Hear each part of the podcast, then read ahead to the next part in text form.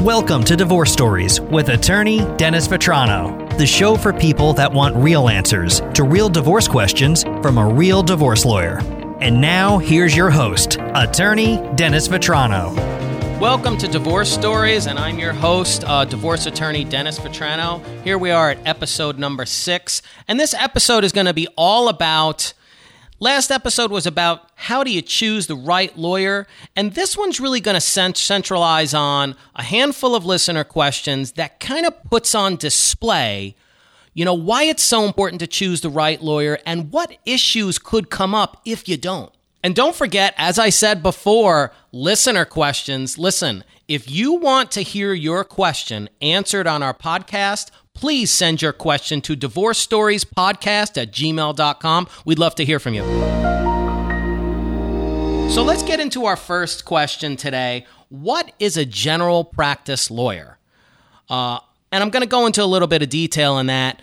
This particular person was describing how they're having some difficulty with the approach of their lawyer. So it wasn't just what's a general practice lawyer, it was more going into detail of I have a general practice lawyer, I think, and this person doesn't seem to be taking the approach that, that makes me feel comfortable. So, what is a general practice lawyer? In New York State, you cannot say that you specialize in a particular area of law. And in large part because we don't have any mechanism through, through the New York State Bar Association to certify any lawyer as a specialist in a particular area of law. That being said, I always suggest to clients look for a lawyer just like you would look for a specialist for your foot or your eye or your knee or your ankle. You know, if you go to a general practitioner or doctor and they and they have a very specific, as I understand it, very rigorous uh, certification process to determine or designate doctors as specialists. We as lawyers in New York State at least do not have that, unfortunately. So if you go to your doctor, general practitioner, they're going to say, hey, you've got a problem with your eye. Go see the eye specialist. You've got a problem with your knee. Go see the orthopedist or the knee specialist. Lawyer's not quite the same thing. But here's the thing all lawyers, technically in New York State, are general practice lawyers. But because you can practice everywhere and you're not necessarily specialized in any singular area of law. However, you can choose to focus your efforts on one or two or three or five or 10 areas of law. I always suggest take a look at the size of your law firm. And I know law firms that have 100 lawyers. They have 10 or 15 or 20 different departments, and each department may have five or 10 lawyers and then designated support staff for that particular area of law. And while those lawyers can't technically say they're specialists, all of their continuing legal education uh, trainings are taken in one area of law, generally speaking. Um, all of their experience and the cases that they handle day to day is in that particular area of law, one or two. So, so in this regard, also their resources, their their horn books, their online research, everything is focused. Their form systems, everything is focused to one particular area of law. I always felt that's the way lawyers should practice. That is the correct way to practice. Pick one or two areas of law and be excellent at it. Immerse yourself in it.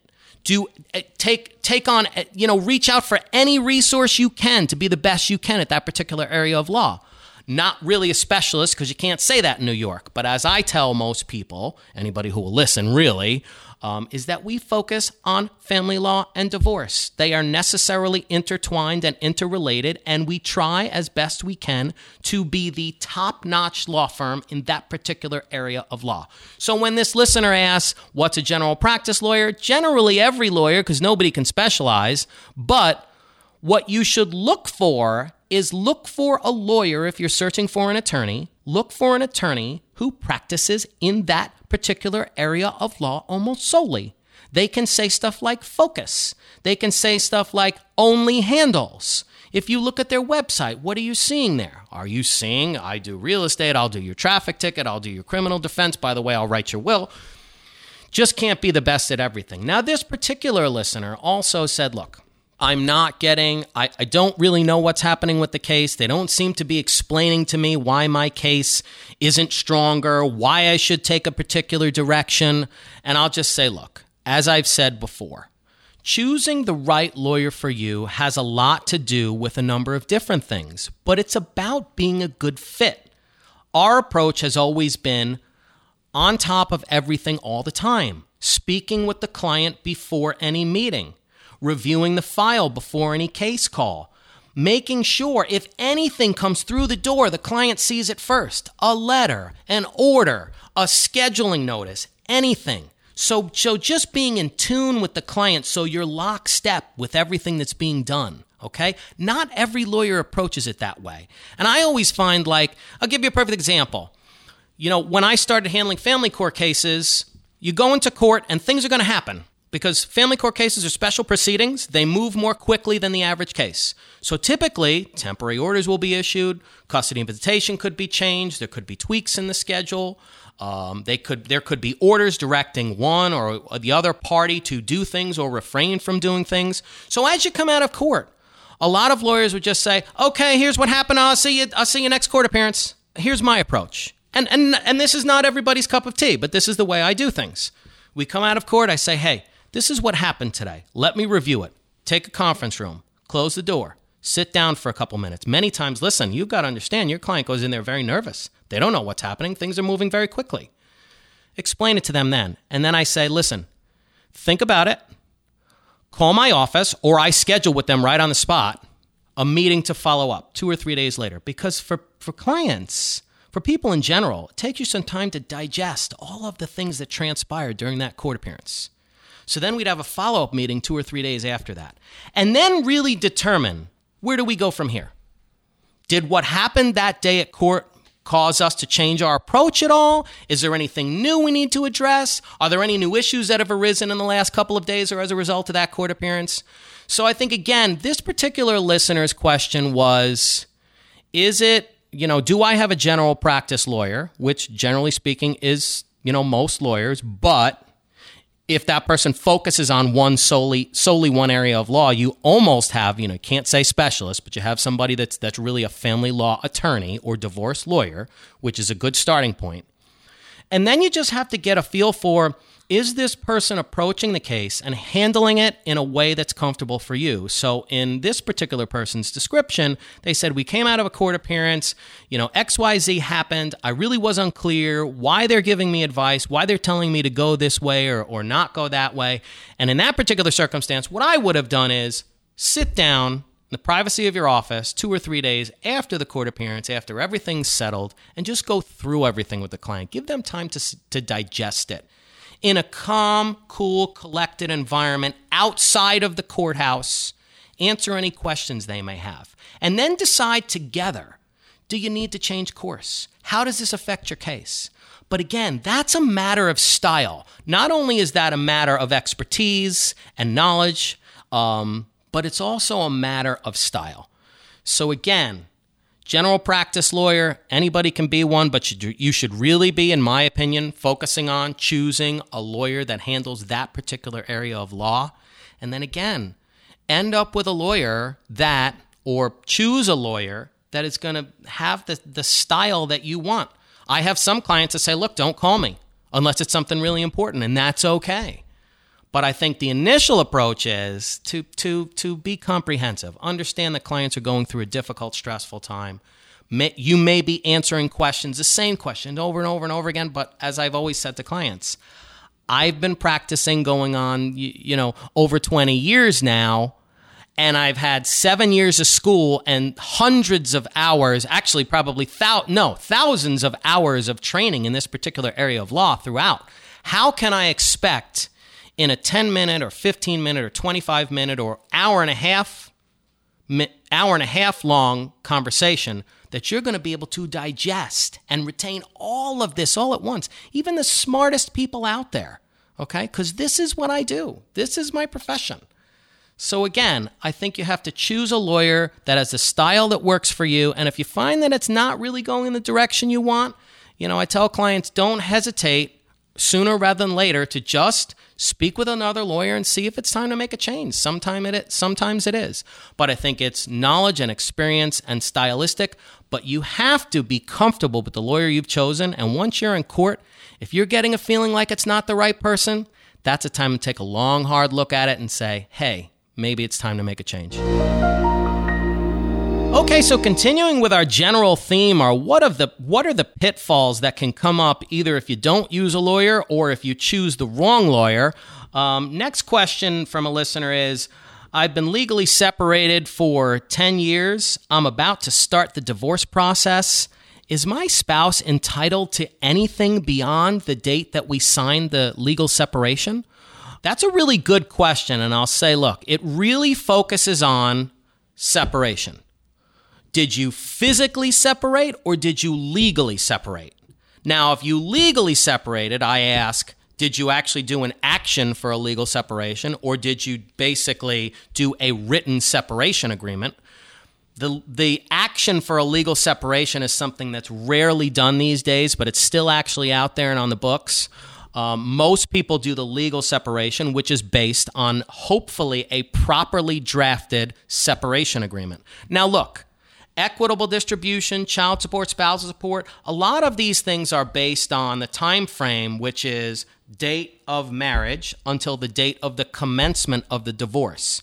Typically, your cutoff date for those things. Again, and in large part, the, the main issue is equitable distribution. Your cutoff on, you know, increases in value of your pension, your 401k, increases in debt, increases in liability. How do you get the cutoff date from, again, marital properties from the date of marriage to the date of commencement, how do you get the cutoff that that converts everything from marital property to separate property moving forward. The date of commencement of your divorce is the cutoff date. And with a legal separation, you're not starting the divorce action. You're just drafting the separation agreement. So what you're doing really is you're getting your cutoff date your date of commencement cutoff date, which which uh, distinguishes marital property from separate property moving forward. You're getting that cutoff date with a legal separation by contract. Okay, your legal separation is saying. This is what we're doing. This is how we're dividing our marital assets as of the signing of this agreement or as of December 12th, um, 2019. That's your cutoff date. You're getting that by contract. But think about it the date of commencement gives you the the uh, cutoff date by operation of law, the date of commencement of your divorce. In a legal separation, you get it by contract. So so really, you're relying almost solely on this contract. So when I answer this question of, okay, 10 years ago, I signed my legal separation. From the date of the signing of the legal separation until today's date when I'm filing for divorce, is any of that property that I amassed, the house I may have bought, the, the home equity loan I may have taken out, um, the increases in salary, are all of those things now possibly at risk from date of legal separation signing until today's date when I file for the divorce? If your legal separation was drafted properly, no, it is not. That signing of that legal separation, which may even have a specific date in it, that should give you the cutoff date for your equitable distribution, etc. Okay? Now, I say as long as it was drafted properly. Okay? I've seen people say, and I listen, I, I could tell you stories until till God knows when. Clients come in and say, "Hey, you know, I separated from my wife. I moved out of the house in in uh, in 2002. So you know, I, I'm good. I'm good. I don't owe her anything from 2002 forward. Uh-uh. If you don't have a legal separation, properly drafted legal separation from 2002 until the date you commence your divorce by operation of law. You're, you still are subject to some, some level of equitable distribution for that time frame. It's somewhat different if you, if you physically separated. There are arguments you can make, but you're vulnerable there. Now, if you've drafted your legal separation properly, you've had the, a, a lawyer put it together, drafted, filed, okay? You're good. You're good from the date that legal separation was signed moving forward. So, again, we get back to the importance of having the right lawyer that handles almost solely this area of law that's going to know all the ins and outs of this. So, if you're out there and you're contemplating divorce or and you just want to do a legal separation or whatnot, just make sure it's drafted properly because if that legal separation fails, now you're vulnerable because by operation of law, the cutoff date is date of commencement of your divorce to distinguish between marital property and separate property moving forward. So, underlying message here just make sure if you're going to have these things done, you have them done by a lawyer who does this sort of area of law every every day and is very familiar with family law and matrimonial law. Okay, continuing with the with the uh, subject matter of how to choose the right lawyer and why it's so important to make sure you have one and you get the right one. Uh, here's another listener question I'd like to uh, uh tackle with you.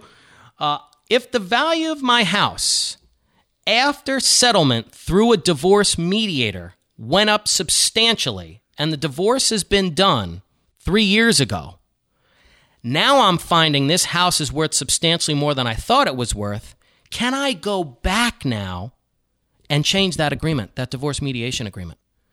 Well, we get back to what we talked about in the answer to our last listener question. If you have a document drafted, it's a divorce settlement agreement. Now, bear in mind, let me back up a little bit. Separation agreements and divorce settlement agreements are nearly identical. So, with a separation, you do your separation agreement, and then at the end of a year, living separate and apart pursuant to the set, to the separation agreement as long as everybody's complied with it, you now have a ground for divorce. But if you're going to do the divorce all in one shot, you do the divorce agreement with the judgment of divorce. It's pretty much the same, the divorce agreement, as the separation agreement. Okay? Separation agreement formulates the basis for your divorce judgment after the year generally. And the divorce judgment or the divorce agreement ultimately formulates the basis for the judgment of divorce. But it all turns on the terms of this agreement. If this agreement was properly drafted, and again, I say, when you tell me I had a divorce mediator, quote unquote, handle this case for me, is it resolved properly? Answer that question is I don't know. The certification the requirements to become a divorce mediator in New York State does not mean that you have to be a lawyer or anybody that's familiar with the area of divorce law, um, or even an experienced divorce attorney to become a divorce mediator. So if your divorce mediator, quote unquote, drafted this mediation agreement, I don't know how good it is. It could be completely worthless. It could also be something that's very well drafted. If your divorce mediation agreement was done well, and then your divorce was resolved pursuant to that divorce mediation agreement, then there's only three bases to get out of that agreement. It's basically fraud, duress, or coercion. Now, there's some other, you know, uh, interrelated uh, arguments you can make there. But again, now I get back to, like I said before, that's why the most important thing, and there's, and there's, and I think, let me back up a little bit. There's two lessons to be learned here. One, before you engage in any divorce mediation agreement, you need to make sure you know what that house is worth. And believe me, I've even had judges in some of these cases say, ah, just use Zillow. That, that's, or just agree on a figure for the house. You don't just agree on a figure for the house. You have an expert tell you what the house is worth. Appraisals are three, four, five, six, seven, eight, nine hundred dollars for something that might ha- that you might have an interest in to the tune of a hundred, two hundred, three hundred, five hundred thousand dollars. My advice to you: pay to get the appraisal done before you enter this agreement, and make sure your agreement is done well. So that house that you know three years later you find it's worth two hundred thousand dollars more than you thought. The only way you can combat against that, and again, Mark, you can't control market forces. Sometimes they do skyrocket like that, and there's nothing you can do about it. But at the time of the agreement, my advice to you get an appraisal done. And number two, make sure you have the, even if you're having a divorce mediator help you with your agreement, make sure your divorce mediator is an experienced divorce attorney before they start doing legal drafting for you. Okay? Because otherwise, that thing might not be worth the paper it's written on.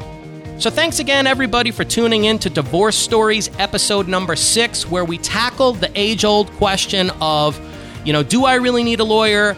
How do I choose that lawyer and what are the things I can look at? And again, what are the pitfalls if I don't choose the right lawyer? Don't forget, if you have questions you'd like to hear us answer on our podcast, send them to divorce stories podcast at gmail.com. This is Dennis Vetrano, and we'll see you again next time.